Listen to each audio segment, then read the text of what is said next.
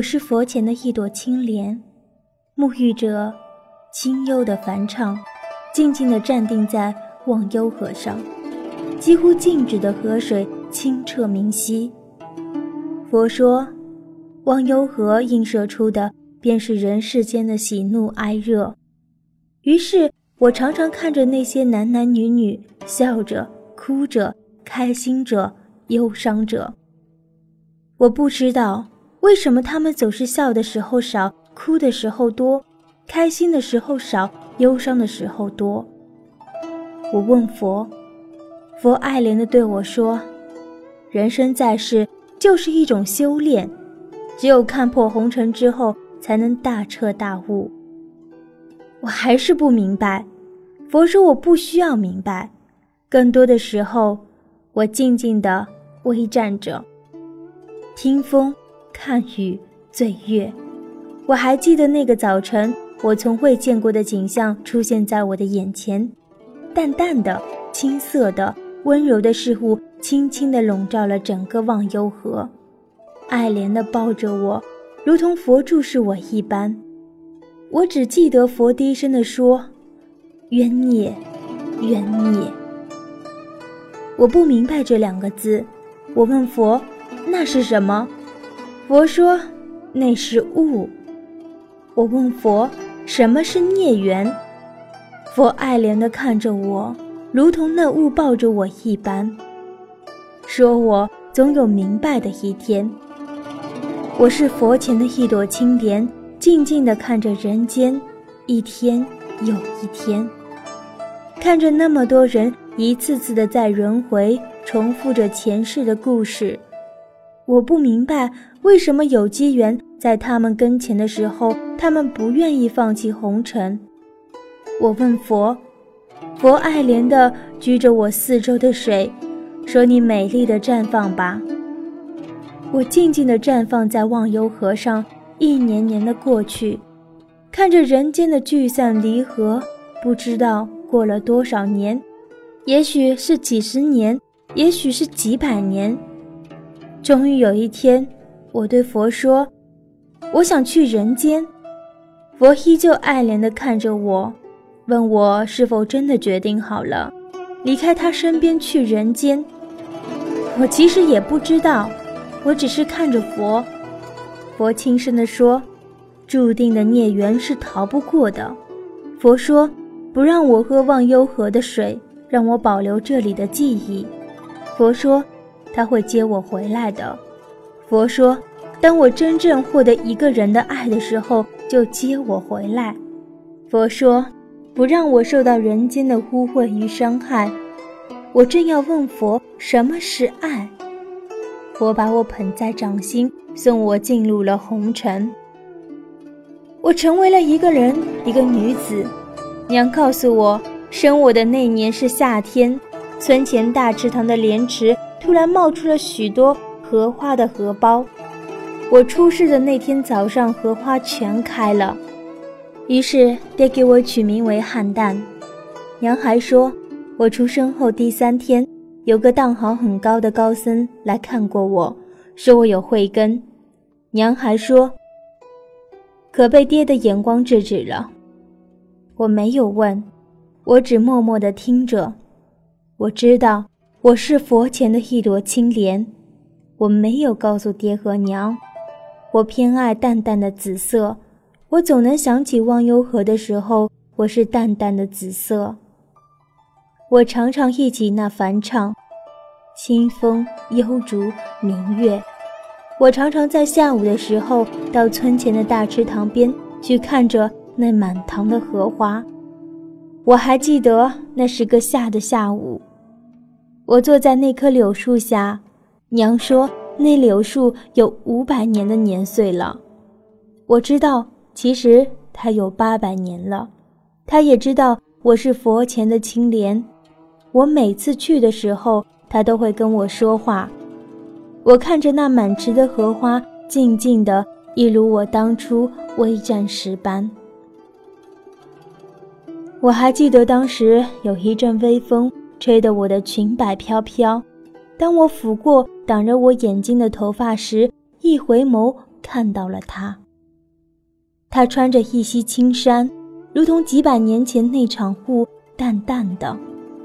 他看到我的时候，手中的书掉在了地上，我也忘记了回过头去，一直看着他，直到杨柳轻轻地用她的藤条拂过我的手臂，我这才想起娘说女子不可以这样做的。我提着裙摆匆匆地走了。那年我十四岁，后来我再去看荷花的时候，就常常遇到他，慢慢的。我知道他叫青，他总是拿着书。然后我看荷花的时候，他看书。我知道他也在看我，是柳树告诉我的。慢慢的，我们开始说话，他教我很多东西。他教我的第一首古风便是“蒹葭苍苍，白露为霜。所谓伊人，在水一方。”他常常念的是“关关雎鸠，在河之洲。窈窕淑女，君子好逑。”然后就反复的吟哦：“求之不得，妹妹思服。悠哉悠哉，辗转反侧。”我不明白那是什么意思，我只是有那个清晨的感觉，像被那雾拥抱着。后来有一天。他有些紧张地看着我，伸出他的手对我说：“生死契阔，与子相悦；执子之手，与子偕老。”我其实并不懂，我只是觉得那句话说出来时，就像佛平时跟我说话一般。于是我知道了，这个人是佛为我选的。于是我轻轻地把手放在他的手上。那年。我十六岁，亲二十二岁。亲说：“先立业后成家。”爹和娘对他很满意，也赞同他的说法。两家人为我们办了定亲酒。我不太明白为什么大伙都很高兴的样子，跟他们平时的那种高兴不大一样的。娘开始教我一些事，说是女人分内的事。我去看荷花的日子就少了。柳树告诉我，没有了我，荷塘变得很寂寞。寂寞，这是什么？我不太懂。我的生活并没有发生太大的变化。在我十八岁那年，我嫁给了青。青对我很好，他总是尽早的回来陪我。他常常和我回娘家跟爹下棋，娘疼我，不要我下厨。我就看着爹和青下棋，青总是让着爹，青又教我下棋。我看得出青很巧妙的让着爹。亲的公事很多，他总是在灯下奋笔疾书，我只能给他端一杯茶，给他磨墨。每到这个时候，亲总是放下手中的笔，把我抱在他的怀里，把他的头靠在我的肩上，在我的耳边轻轻地唤着水莲。水莲，青总喜欢叫我水莲，说是他的水莲。他说我身上有淡淡的莲香，殊不知我原本就是佛跟前的青莲。那段日子，我根本就没有想过在佛跟前的日子。我的日子原本过得很平静，但渐渐的，村里有人开始说我了，是柳树告诉我的。原因是我没能给亲生个孩子。我总觉得很奇怪，我原本就是朵青莲，为什么要有孩子？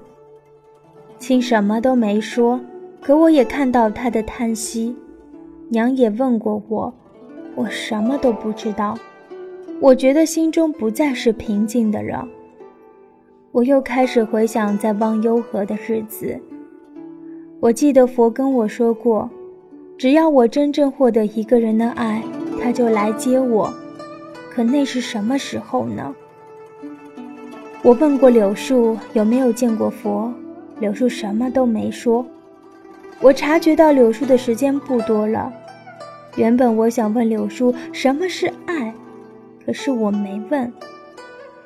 那天娘把我接回家，什么都没说。青还没有回来，我觉得有点奇怪，爹只是叹息地看着我，偶尔叫着我的名字。邯郸，我听到村里有迎娶的喜悦声，一如当初我嫁给青时。我觉得很奇怪，但什么都没有问。我跟娘说想去看荷花，娘本来想阻止我，但爹拦住了她，只是叮嘱我记得回来吃饭。我很奇怪，为什么不让我回家？我和亲的家，但我还是什么都没说，只是点了点头。不是夏天，荷花池里什么都没有，柳树也衰老了很多。衰老，这个是我到人间才学到的。太阳的颜色很奇怪，红的。柳树说，红的很悲伤。悲伤是什么？我不知道。我记得很清楚，在那片红色里，青的那身青衫，我为它一针一线缝的青衫变得很不清晰。他飞奔到我的身边，紧紧地抱住我。很奇怪，亲很温柔的，可抱我抱得好痛。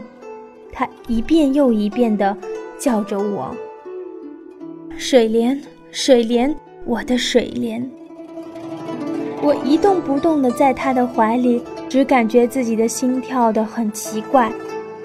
从亲不清楚的呓语中，我知道了，他的爹娘因为我一直没能给亲生个孩子，所以要给亲纳妾。亲不愿意，他的爹娘就说不纳妾就休了我。今天是纳妾的日子，可他逃走了。他说。他的妻只有我，我默默地听着。我有种奇怪的感觉，我留在亲身边的日子不多了，如同我知道柳树的时间不多了一样。后来秦没有纳妾，他的爹娘也没有再说什么，我也不知道他们到底说了些什么。我越来越不喜欢出去，偶尔到荷塘去走走，只看到柳树。越来越衰落，我无力帮助他。我记得佛说过，凡事都是有定数的，不能强求。亲的工作越来越多，他常常是埋头处理到很晚。我依然给他倒茶，给他磨墨，他也常常把我拥在怀里，呼吸着我的味道。只是我们不再对诗填词了，我开始。在灯火下回忆，在忘忧河的日子。再后来，亲有事不回家了，他开始变得憔悴了。憔悴是柳树说的。娘说我瘦了很多，我淡淡的对娘笑笑，什么都没有说。其实，我从别人的闲谈中知道了，上次给亲纳的妾在亲爹娘的家里，虽然亲没有在场。可还是进了亲的家门。我也知道亲有时没有回来，就是住在他爹娘的家里。我开始等待佛来接我了，可佛为什么还不来？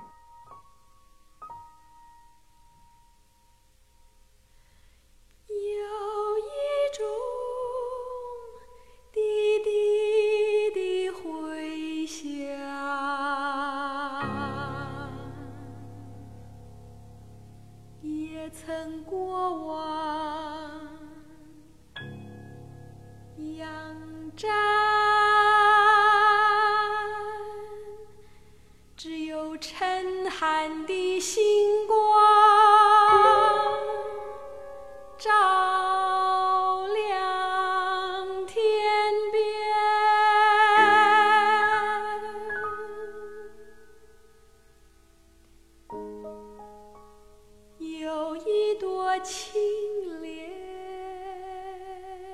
在水。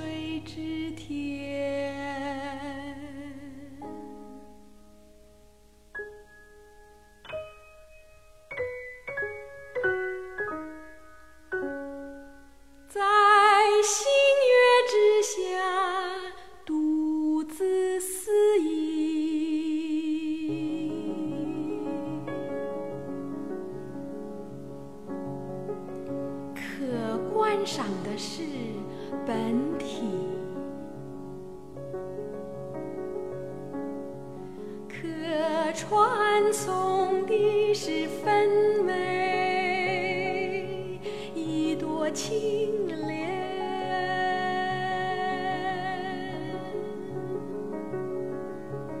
有一种月色的朦胧，有一种星辰呵斥的古典，越过这那的潮湿和泥泞，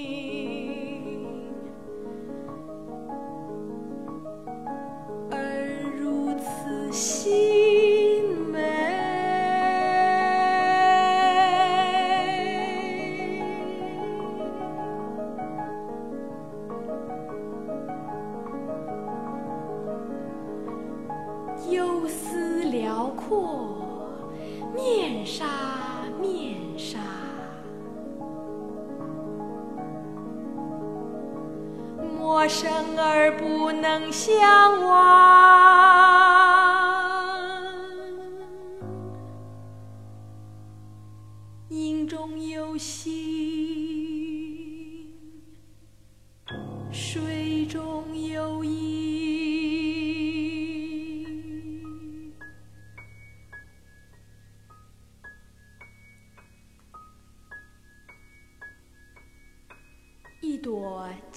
观天宇，而不是喧嚷的莲。